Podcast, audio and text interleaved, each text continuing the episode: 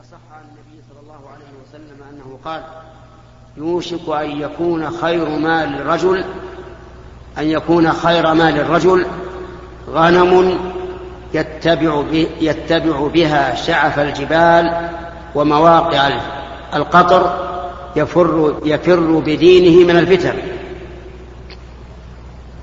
فهذا هو التقسيم العزلة خير إن كان في الاختلاط شر وإلا فالأصل أن الاختلاط هو الخير.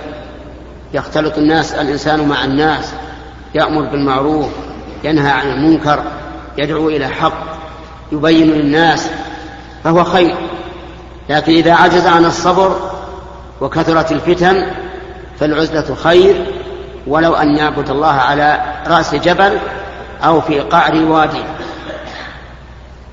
وبين النبي عليه الصلاة والسلام فضيلة فضل الرجل الذي يحبه الله عز وجل فقال إن الله يحب العبد التقي الغني الخفي التقي الذي يتقي الله عز وجل فيقوم بأوامره ويجتنب نواهيه يقوم بأوامره من فعل الصلاة وأدائها في جماعة يقوم بأوامره من أداء الزكاة وإعطائها مستحقها. يصوم رمضان يحج البيت يبر بوالديه يصل أرحامه يحسن إلى جيرانه يحسن إلى اليتامى إلى غير ذلك من أنواع التقى والبر وأبواب الخير. الغني الذي استغنى بنفسه عن الناس غني بالله عز وجل عمن سواه. لا يسأل الناس شيئا ولا يتعرض للناس بتذلل بل هو غني عن الناس. عارف نفسه مستغن بربه لا يلتفت إلى غيره. خفي لا يظهر نفسه ولا يهتم أن يظهر عند الناس أو يشار إليه بالبنان أو يتحدث الناس فيه. خفي من بيته إلى المسجد ومن مسجده إلى بيته ومن, ومن بيته إلى أقاربه. إلى إخوانه خفي يخفي نفسه. ولكن لا يعني ذلك أن الإنسان إذا أعطاه الله علما أن يقوقع في بيته ولا يعلم الناس لا. هذا هذا يعارضه التقى.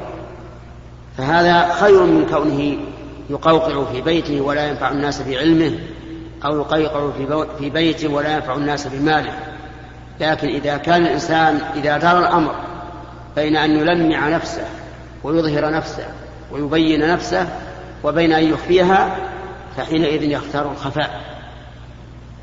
أما إذا كان لا بد من إظهار نفسه فلا بد أن يظهرها. هذا هو أحب الناس هذا ممن يحبه الله عز وجل. وفيه الحث على أن الإنسان يكون خفيا يكون غنيا عن غير عن غير الله عز وجل. يكون تقيا لربه سبحانه وتعالى حتى يعبد الله سبحانه وتعالى في خير وعافية. نقل المؤلف رحمه الله تعالى عن أبي هريرة رضي الله عنه عن النبي صلى الله عليه وسلم قال ما بعث الله نبيا إلا رعى الغنم فقال أصحابه أنت؟ قال كنت أرعاها على قراريط لأهل مكة. رواه البخاري. وعنه رضي الله عنه عن رسول الله صلى الله عليه وسلم أنه قال من خير معاش الناس رجل ممسك عنان فرسه في سبيل الله يطير على متنه. كلما سمع هيعة أو فزعة طار عليه يبتغي القتل أو الموت مضانه أو رجل في غنيمة في رأس شعفة من هذه الشعف أو بطن واد من هذه الأودية. يقيم الصلاة ويؤتي الزكاة ويعبد ربه حتى يأتيه اليقين. ليس من الناس إلا في خير. رواه مسلم. قوله يطير أي يسرع ومتنه أي ظهره. والهيعة الصوت للحرب. بسم الله الرحمن الرحيم. هذان الحديثان في باب العزلة عن الناس واتقاء خوف الفتنة فيهما حديث أبي هريرة الأول أن النبي صلى الله عليه وسلم قال ما من نبي إلا رعى الغنم. يعني ما من نبي من الأنبياء أرسله الله عز وجل إلى عباده إلا رعى الغنم. قالوا وأنت؟ قال كنت أرعاها على قراريط لأهل مكة. يعني حتى النبي عليه الصلاة والسلام رعى الغنم. قال العلماء والحكمة من ذلك أن يتمرن الإنسان على رعاية الخلق وتوجيههم إلى ما فيه الصلاح لأن الراعي للغنم تارة يوجهها إلى واد مزهر مخضر وتارة إلى واد خلاف ذلك وتارة إلى أرض ليس فيها لا هذا ولا هذا وتارة لا يرعاها أبدا يبقيها واقفة. النبي عليه الصلاة والسلام سيرعى الأمة يوجهها إلى الخير عن علم وهدى وبصيرة. كالراعي الذي عنده علم بالمراعي الحسنة وعنده نصح وتوجيه للغنم إلى ما فيه خيرها وما فيه تسمينها. واختيرت الغنم لأن الغنم صاحبها صاحب سكينة وهدوء واطمئنان بخلاف الإبل. الإبل أصحابها في الغالب عندهم شدة وغلظة لأن الإبل كذلك فيها الشدة والغلظة. فلهذا يختار الله سبحانه وتعالى لرسله أن يرعوا الغنم حتى يتعودوا ويتمرنوا على رعاية, الخلق. فرسول الله صلى الله عليه وسلم رعاها على قراريط لأهل مكة وموسى عليه الصلاة والسلام رعاها مهرا لابنة صاحب مدين. فإنه قال إني أريد أن أنكحك, أن أنكحك إحدى ابنتي هاتين على أن تأجرني ثمانية حجج فإن أتممت عشرا فمن عندي. وأما الحديث الثاني ففيه أيضا دليل على أن العزلة خير. يكون الإنسان ممسكا بعنان فرسه يطير عليه كلما سمع هيعة. يعني أنه بعيد عن الناس. مهتم بأمور الجهاد منعزل عن الناس لكنه على أتم استعداد للنفور والجهاد. كلما سمع هيعة ركبه فطار به أي مشى مشيا مسرعا. وكذلك من كان في مكان من الأودية والشعاب منعزل عن الناس ليس من الناس إلا في خير فهذا في خير ولكننا سبق لنا أن قلنا إن هذه النصوص تحمل على ما إذا كان في الاختلاط فتنة وشر.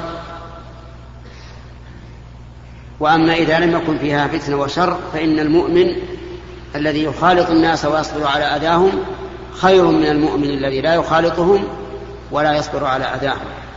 نقل المؤلف قال رحمه الله تعالى باب التواضع باب التواضع وخفض الجناح للمؤمنين. قال الله تعالى واخفض جناحك لمن اتبعك من المؤمنين. وقال تعالى يا أيها يا أيها الذين آمنوا من يرتد منكم عن دينه فسوف يأتي الله بقوم يحبهم ويحبونه. أذلة على المؤمنين أعزة على الكافرين.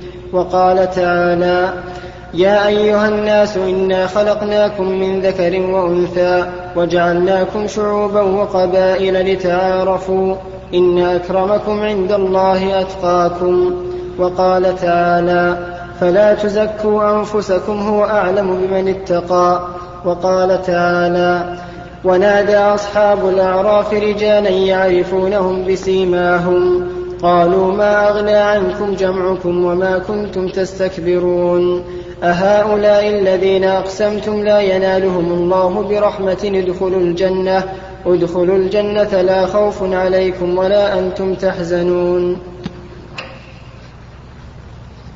بسم الله الرحمن الرحيم. قال النووي رحمه الله تعالى في كتاب رياض الصالحين باب التواضع وخفض الجناح للمؤمنين. التواضع ضد التعالي. يعني أن لا يرتفع الإنسان ولا يترفع على غيره بعلم ولا نسب ولا مال ولا جاه ولا إمارة ولا وزارة ولا غير ذلك بل الواجب على المرء أن يخفض جناحه للمؤمنين أن يتواضع لهم كما كان أشرف الخلق وأعلاهم منزلة عند الله رسول الله صلى الله عليه وسلم يتواضع. للمؤمنين حتى إن الصبية لتمسك بيده لتأخذها لتأخذه إلى بيتها فيقضي حاجتها عليه الصلاة والسلام. وقول الله تعالى واخفض جناحك للمؤمنين وفي وفي آية أخرى لمن اتبعك من المؤمنين اخفض جناحك يعني نزله وذلك أن المتعالي والمترفع كالطير يسبح في جو السماء. فأمر أن يخفض جناحه وينزله للمؤمنين الذين اتبعوا النبي صلى الله عليه وآله وسلم. وعلم من هذا أن الكافر لا يخفض له الجناح وهو كذلك. بل, بل الكافر ترفع عليه وتعالى عليه واجعل نفسك في موضع أعلى منه لأنك مستمسك بكلمة الله وكلمة الله هي العليا. ولهذا قال الله عز وجل في وصف النبي صلى الله عليه وسلم وأصحابه قال أشداء على الكفار رحماء بينهم. يعني أنهم على الكفار أقوياء ذو غلظة. أما فيما بينهم فهم رحماء. ثم قال المؤلف يا ايها ساق المؤلف الآية الثانية يا أيها الذين آمنوا من يرتد منكم عن دينه فسوف يأتي الله بقوم يحبهم ويحبونه. أذلة على المؤمنين أعزة على الكافرين. أي من يرجع من, من يرجع منكم عن دينه فيكون كافرا بعد أن كان مؤمنا. وهذا قد يقع. قد يقع من الناس أن يكون الإنسان داخلا في الإسلام عاملا به ثم يزيغه والعياذ بالله الشيطان. حتى يرتد عن دينه. فإذا ارتد عن دينه فإنه ليس لا يكون وليا للمؤمنين ولا يكون معينا للمؤمنين. ولهذا قال فسوف يأتي الله بقوم يحبهم ويحبونه. يعني بقوم مؤمنين يحبهم ويحبونه. أذلة على المؤمنين أعزة على الكافرين. يعني في جانب المؤمنين أذلة لا يترفعون عليهم. ولا يأخذون بالعزة عليهم ولكنهم يذلون لهم. أما على الكفار فهم أعزة مترفعون. ولهذا قال النبي عليه الصلاة والسلام لا تبدأوا اليهود والنصارى بالسلام وإذا لقيتموهم في طريق فاضطروهم إلى أضيق. إذلالا لهم وخذلانا لهم لأنهم أعداء أعداء لك وأعداء لربك وأعداء لرسولك وأعداء لدينك وأعداء لكتاب الله. وسنة رسول الله صلى الله عليه وسلم. وفي هذه الآية دليل على إثبات المحبة من الله عز وجل وأن الله يحب ويحب فسوف يأتي الله بقوم يحبهم ويحبونه. وهذا الحب حب عظيم لا يماثله شيء. تجد المحب لله عز وجل ترخص عنده الدنيا الأهل والأموال بل والنفس فيما يرضي الله عز وجل. ولهذا يبذل ويعرض رقبته لأعداء الله محبة في نصرة الله عز وجل ونصرة دينه. وهذا دليل على أن الإنسان مقدم ما يحبه الله ورسوله على ما يحب ما توه نفسه. ومن علامات محبة الله أن الإنسان يديم ذكر الله يكون دائما يذكر ربه بقلبه ولسانه وجوارحه ومن علامة محبة الله أن يحب من أحب الله عز وجل من الأشخاص فيحب الرسول يحب الخلفاء الراشدين يحب الأئمة يحب من كان في وقته من أهل العلم والصلاح. ومن علامة محبة الله عز وجل أن يقوم الإنسان بطاعة الله مقدما ذلك على هواه.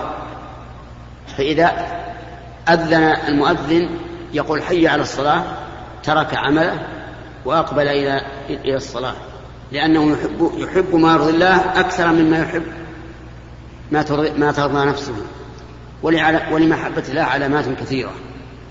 إذا أحب الإنسان ربه فالله عز وجل أسرع إليه حبا لأنه قال سبحانه وتعالى في الحديث القدسي من أتاني يمشي أتيته هرولا وإذا أحبه الله فهذا هو المقصود. وهذا هو الأعظم. ولهذا قال تعالى في قل إن كنتم تحبون الله فاتبعوني يحببكم الله.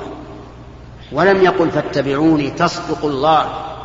بل قال يحب يحببكم الله لأن هذه هي الثمرة أن يحب الرب عز وجل عبده. فإذا أحب عبده نال خير الدنيا والآخرة جعل الله وإياكم من أحبابه. وفي قوله ويحبون دليل على إثبات على إثبات محبة العبد لربه.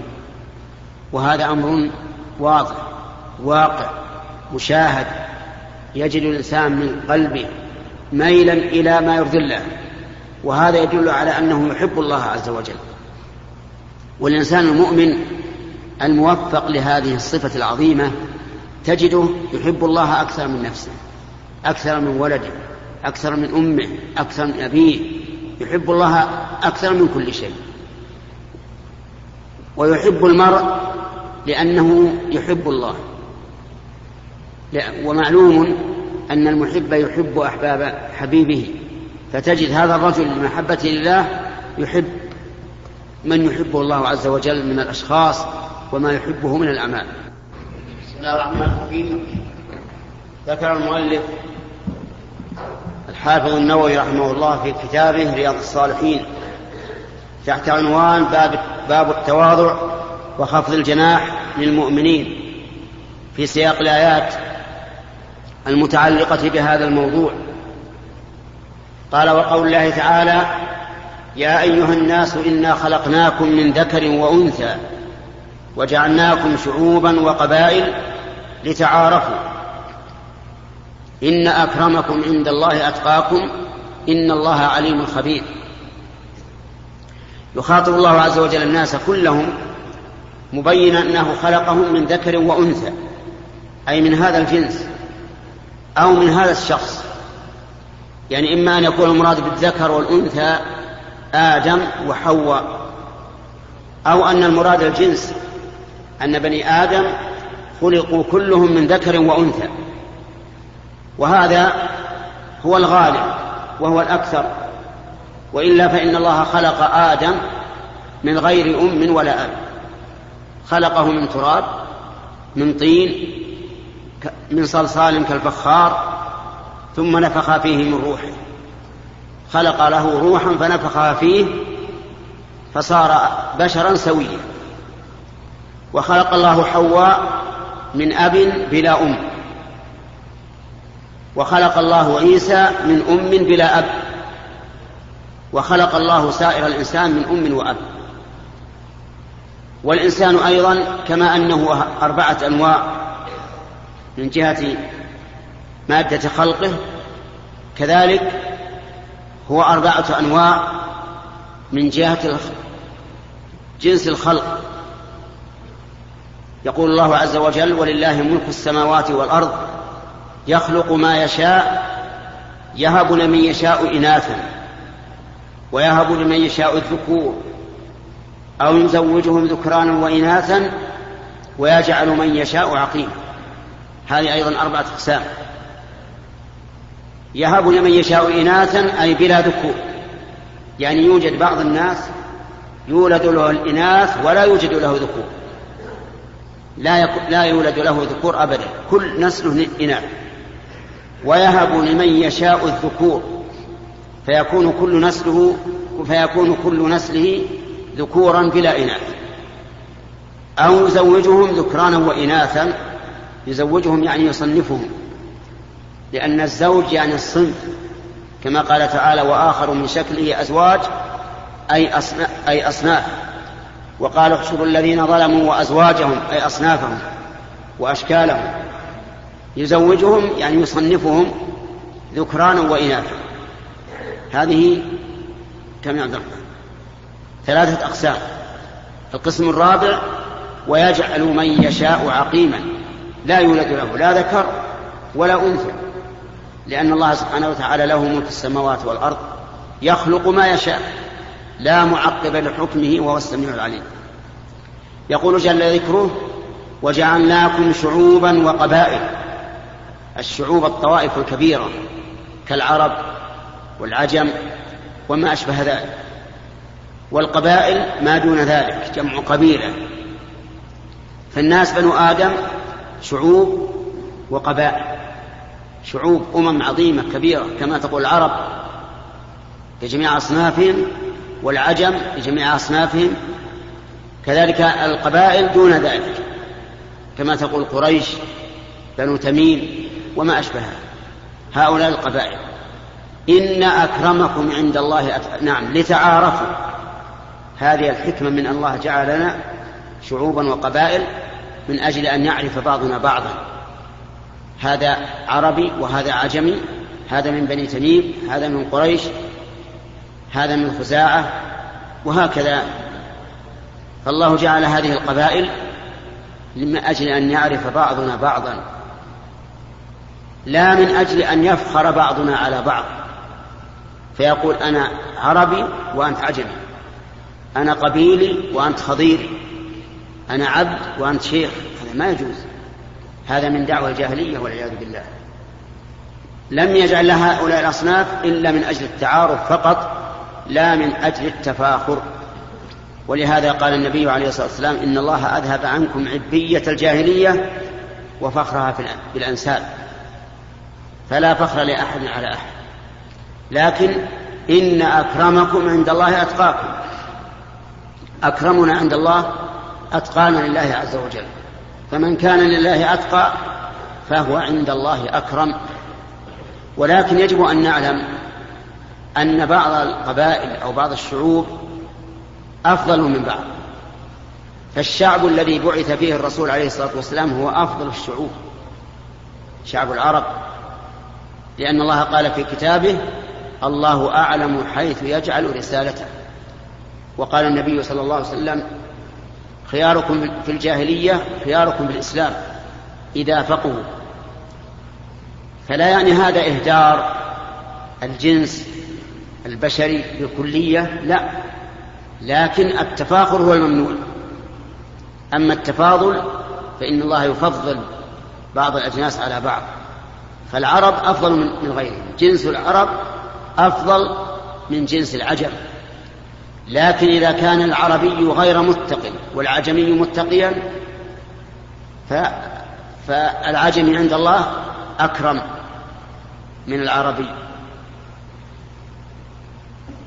ثم ساق المؤلف الآيات الأخرى. فلا تزكوا أنفسكم هو أعلم بمن اتقى. لا تزكوها أي لا تصفوها بالزكاة افتخارا. وأما التحدث بنعمة الله على العبد مثل أن يقول القائل كان مسرفا على نفسه كان منحرفا فهداه الله ووفقه ولزم الاستقامة. تحدثا بنعمة الله لا تزكية لنفسه فإن هذا لا بأس به. لا بأس به ولا حرج فيه. أن أن أن يذكر الإنسان نعمة الله عليه بالهداية والتوفيق كما أنه لا حرج أن يذكر نعمة الله عليه بالغنى بالغنى بعد الفقر. فلا تزكوا أنفسكم هو أعلم بمن اتقى. هو أي رب عز وجل أعلم بمن اتقى. وكم من شخصين يقومان بعمل أو يدعان عملا وبينهما في التقى مثل ما بين السماء والأرض. ولهذا قال هو أعلم بمن اتقى. تجد شخصين يصليان كل واحد جنب الآخر لكن بين لكن بين ما في قلوبهما من التقوى مثل ما بين السماء والأرض. شخصان يتجنبان الفاحشة لكن بينهما في التقوى مثل ما بين السماء والأرض. لا تزكوا أنفسكم هو أعلم بمن اتقى. ثم ذكر المؤلف آية ثالثة ونادى أصحاب الأعراف رجالا يعرفونهم بسيماهم. قالوا ما أغنى عنكم جمعكم وما كنتم تستكبرون. أصحاب الأعراف قوم تساوت حسناتهم وسيئاتهم. فلا يدخلون الجنة ولا يدخلون النار. يصرف أهل النار إلى النار يحشر أهل النار إلى النار ويساق المتقون إلى الرحمن وفدا إلى إلى الجنة زمرا فيدخل أهل النار النار وأهل الجنة الجنة. وأصحاب الأعراف في مكان مرتفع الأعراف جمع عرف وهو المكان المرتفع لكن ليسوا في الجنة وليسوا في النار. وهم يطلعون إلى هؤلاء وإلى هؤلاء. وفي النهاية يدخلون الجنة. لأنه ما في إلا جنة أو نار. هما الباقيتان أبدا وأما ما سواهما فيزول. يقول ونادى أصحاب الأعراف رجال يعرفونهم بسماهم أي بعلامتهم. معرفة تامة. قالوا ما أغنى عنكم جمعكم وما كنتم تستكبرون. يعني جمعكم المال والأموال والأولاد والأهل ما أغنى عنكم هؤلاء. وما أغنى عنكم جمعكم من الناس الذين هم جنودكم تجمعونهم إليكم وتستنصرون بهم ما أغنوا عنكم شيئا شيئا. وما كنتم تستكبرون يعني وما أغنى عنكم استكباركم. على الحق.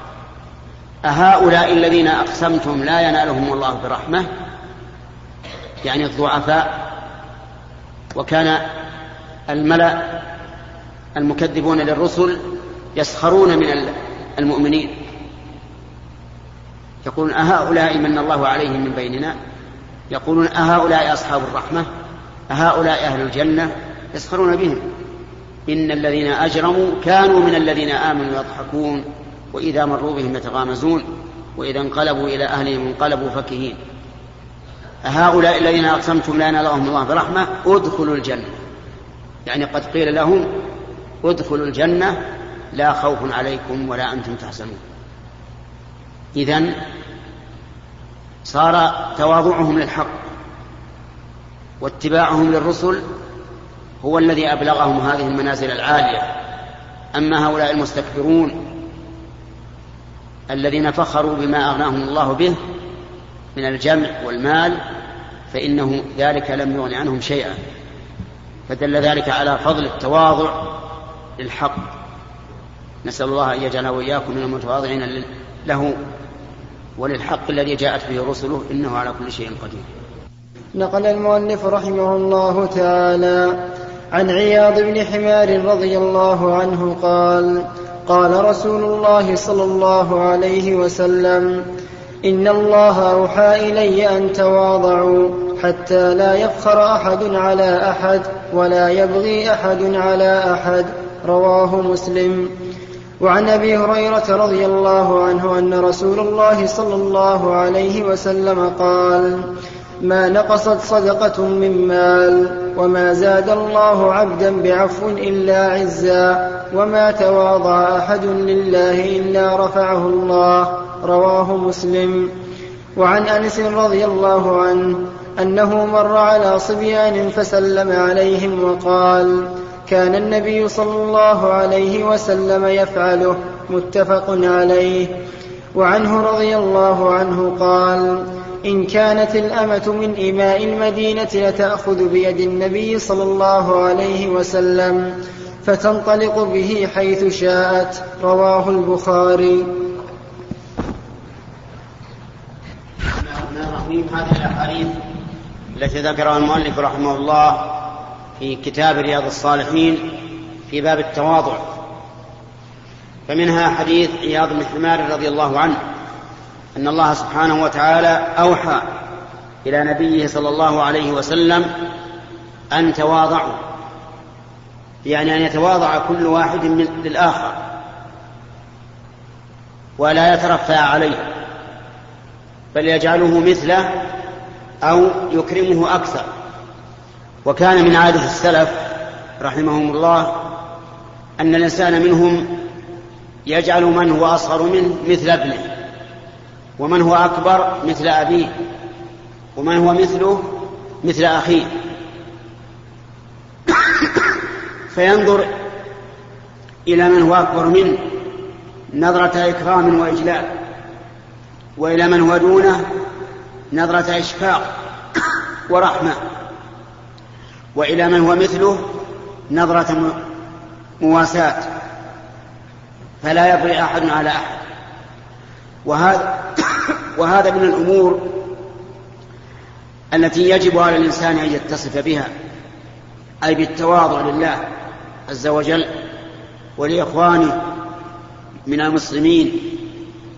أما الكافر فقد أمر الله تعالى بمجاهدته والغلظة عليه وإغاظته وإهانته بقدر المستطاع. لكن من كان له عهد وذمة فإنه يجب علينا على المسلمين أن يفوا له بعهده وذمته وأن لا يخفروا ذمته وأن لا يؤذوه ما دام له عهد. ثم ذكر حديث أبي هريرة رضي الله عنه أن النبي صلى الله عليه وآله وسلم قال ما نقصت صدقة من مال. يعني أن الصدقات لا تنقص الأموال كما يتوهمه الإنسان وكما يعد به الشيطان فإن الشيطان كما قال الله عز وجل يعدكم الفقر ويأمركم بالفحشاء. الفحشاء كل ما يستفحش من بخل أو غيره فهو يعد الإنسان الفقر إذا أراد يتصدق قال لا تصدق هذا ينقص مالك. هذا يجعلك فقيرا. لا تتصدق أمسك.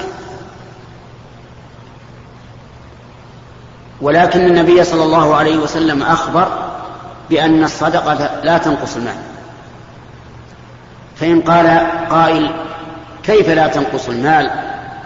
والإنسان إذا كان عنده مئة فتصدق بعشرة صار عنده تسعون. فيقال هذا نقص كم؟ ولكنها تزيد في الكيف. ثم يفتح الله للإنسان أبوابا من الرزق ترد عليه ما أنفق.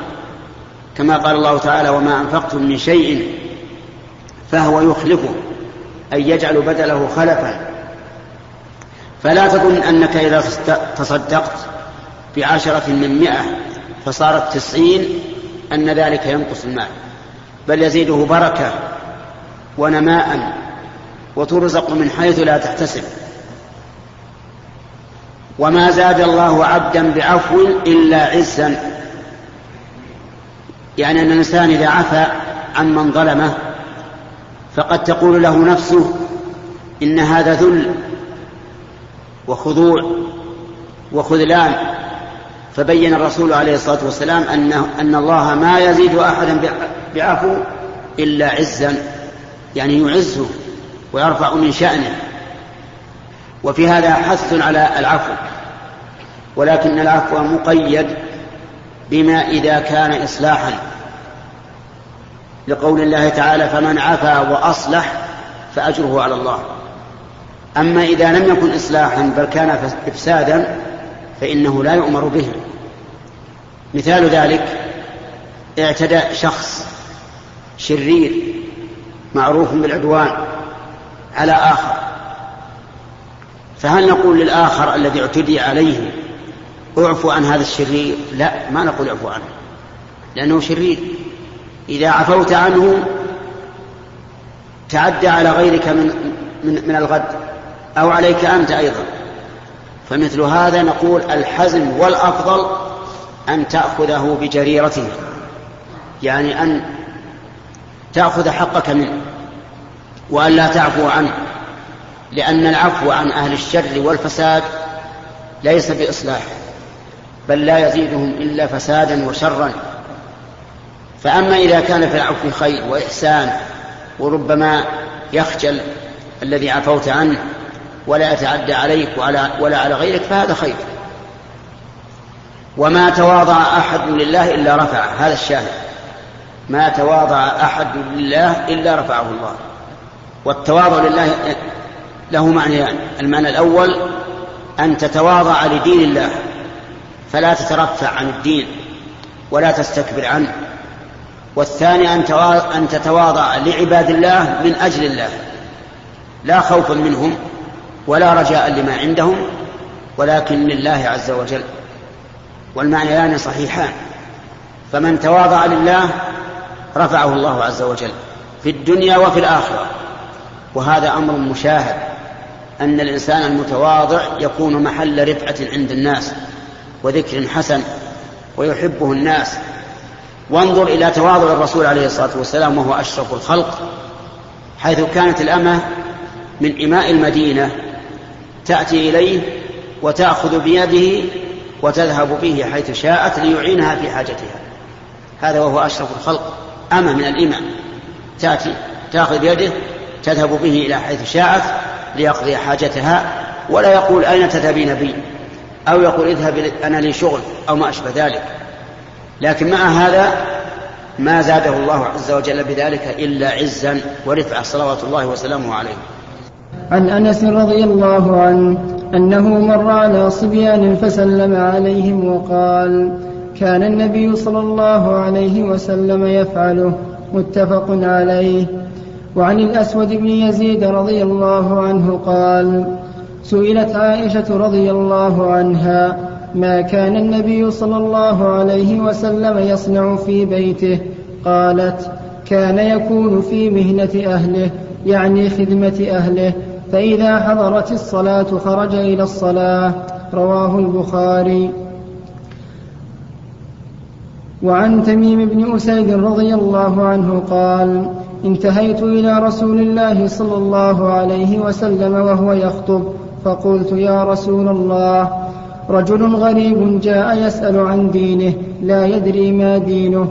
فأقبل علي رسول الله صلى الله عليه وسلم وترك خطبته حتى انتهى إلي. فأتي بكرسي فقعد عليه وجعل يعلمني مما علمه الله. ثم أتى خطبته فأتم آخرها. رواه مسلم. بسم الله الرحمن الرحيم. هذه الأحاديث ذكرها الحافظ النووي في رياض الصالحين في بيان تواضع النبي صلى الله عليه وآله وسلم. منها أنه كان يسلم إذا مر على الصبيان. يسلم عليهم مع أنهم صبيان غير مكلفين ومع ذلك كان صلى الله عليه وآله وسلم يسلم عليهم واقتدى به أصحابه رضي الله عنهم. فعن أنس رضي الله عنه أنه كان يمر بالصبيان فيسلم عليهم. يمر بهم في السوق يلعبون فيسلم عليهم ويقول إن النبي صلى الله عليه وسلم كان يفعله. أي يسلم على الصبيان إذا مر عليه. وهذا من التواضع. وحسن الخلق ومن التربية أيضا وحسن التعليم والإرشاد والتوجيه لأن الصبيان إذا سلم الإنسان عليهم فإنهم يعتادون ذلك ويكون ذلك كالغريزة في نفوسهم أن الإنسان إذا مر على أحد سلم عليه.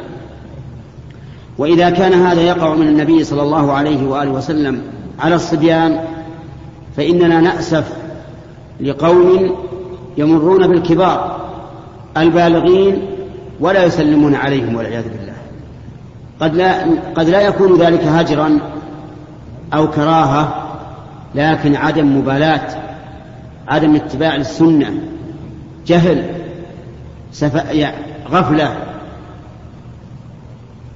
وهم وإن كانوا غير آثمين لأنهم لم يتخذوا ذلك هجرا لكنه قد فاتهم خير كثير. فالسنة أن تسلم على كل من لقيت وأن تبدأه بالسلام ولو كان أكبر منك لأن النبي صلى الله عليه وسلم كان يبدأ من لقيه بالسلام وهو عليه الصلاة والسلام أكبر الناس قدرا ومع ذلك يبدأ من لقيه بالسلام.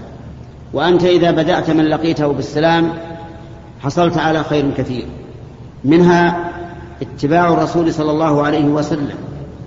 ومنها أنك تكون سببا لنشر هذه السنة التي ماتت عند كثير من الناس. ومعلوم أن إحياء السنن يؤجر الإنسان عليه مرتين مرة على فعل السنة ومرة على إحياء السنة. ومنها أنك تكون السبب في إجابة هذا الرجل. وإجابتك فرض كفاية فتكون سببا في إيجاد فرض الكفاية من هذا الرجل. ولهذا كان ابتداء السلام أفضل من الرد وإن كان الرد فرضا وهذا سنة لكن لما كان الفرض ينبني على هذه السنة كانت السنة أفضل من هذا الفرض لأنه مبني عليها. وهذه من المسائل التي ألغز بها بعض العلماء وقال عندنا سنة أفضل من الفريضة لأنه من المتفق عليه أن الفرض أفضل يعني صلاة الفجر ركعتين أفضل من راتبتها الركعتين لأنها فرض. لكن هذا سنة ابتداء السلام صار وهو أفضل من رده لأن رده مبني عليه. فالمهم أنه ينبغي لنا إحياء هذه السنة أعني إفشاء السلام. وهو من أسباب المحبة ومن كمال الإيمان ومن أسباب دخول الجنة. قال النبي عليه الصلاة والسلام والله لا تؤمنوا حتى ت... والله لا تدخلوا الجنة حتى تؤمنوا ولا تؤمنوا حتى تحابوا أفلا أخبركم بشيء إذا فعلتموه تحببتم؟ أفشوا السلام بينكم. ومن تواضع النبي صلى الله عليه وسلم أنه كان في بيته في خدمة أهله. يخدم يحلب الشاة يخصف النعل يخدمه في, بي في بيته. لأن عائشة سئلت ماذا كان النبي صلى الله عليه وسلم في بيته؟ قالت كان في مهنة أهله يعني في خدمتهم عليه الصلاة والسلام. فمثل الإنسان في بيته من السنة أنه مثل يسوي الشاهي لنفسه ويطبخ إذا كان يعرف ويغسل ما يحتاج إلى غسل. كل هذا من السنة. أنت إذا فعلت تثاب عليه ثواب سنة اقتداء بالرسول عليه الصلاة والسلام وتواضعا ولأن هذا يوجب المحبة بينك وبين أهلك. إذا شعر أهلك بأنك تساعدهم في في مهنتهم أحبوك وازدادت وازدادت قيمته قيمتك عندهم فيكون في هذا مصلحة كبيرة. ومن تواضع الرسول عليه الصلاة والسلام أنه جاء رجل وهو يخطب الناس. فقال رجل غريب جاء يسأل عن دينه. كلمة استعطاف بل كلمتان غريب وجاء يسأل. ما يسأل ما لا يسأل مالا يسأل عن دينه. فأقبل إليه النبي عليه الصلاة والسلام حتى انتهى إليه. ثم جاء إليه بكرسي فجعل يعلم هذا الرجل. لأن هذا الرجل جاء مشفقا محبا للعلم يريد أن يعلم دينه حتى يعمل به. فأقبل إليه النبي عليه الصلاة والسلام وقطع الخطبة ثم بعد ذلك أكمل خطبته. وهذا من تواضع الرسول عليه الصلاة والسلام وحسن رعايته.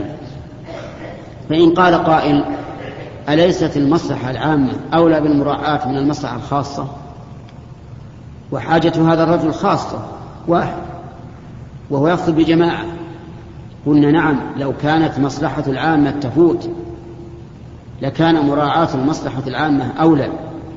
لكن مصلحة العامة لا تفوت. بل إنهم سيستفيدون مما يعلمه الرسول صلى الله عليه وسلم لهذا الرجل الغريب.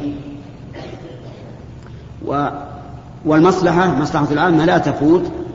وهذا الغريب الذي جاء يسأل عن دينه إذا أقبل إليه الرسول عليه الصلاة والسلام وعلمه صار في هذا تأليف لقلبه على الإسلام ومحبة للإسلام ومحبة للرسول صلى الله عليه وآله وسلم.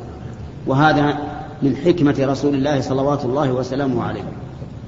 وفق الله جميعا لما يحب ويرضى. نعم نعم.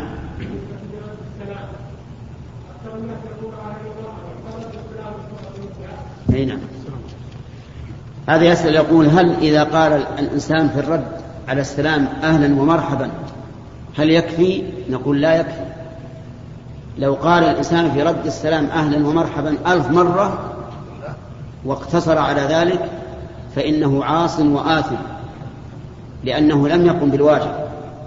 الواجب أن يرد فيقول عليكم السلام ثم يقول أهلا وسهلا. من فضلك اقلب الشريط. عليكم السلام. لكن يحسن بالمسلم يا أخ حمد يحسن بالمسلم إذا سلم.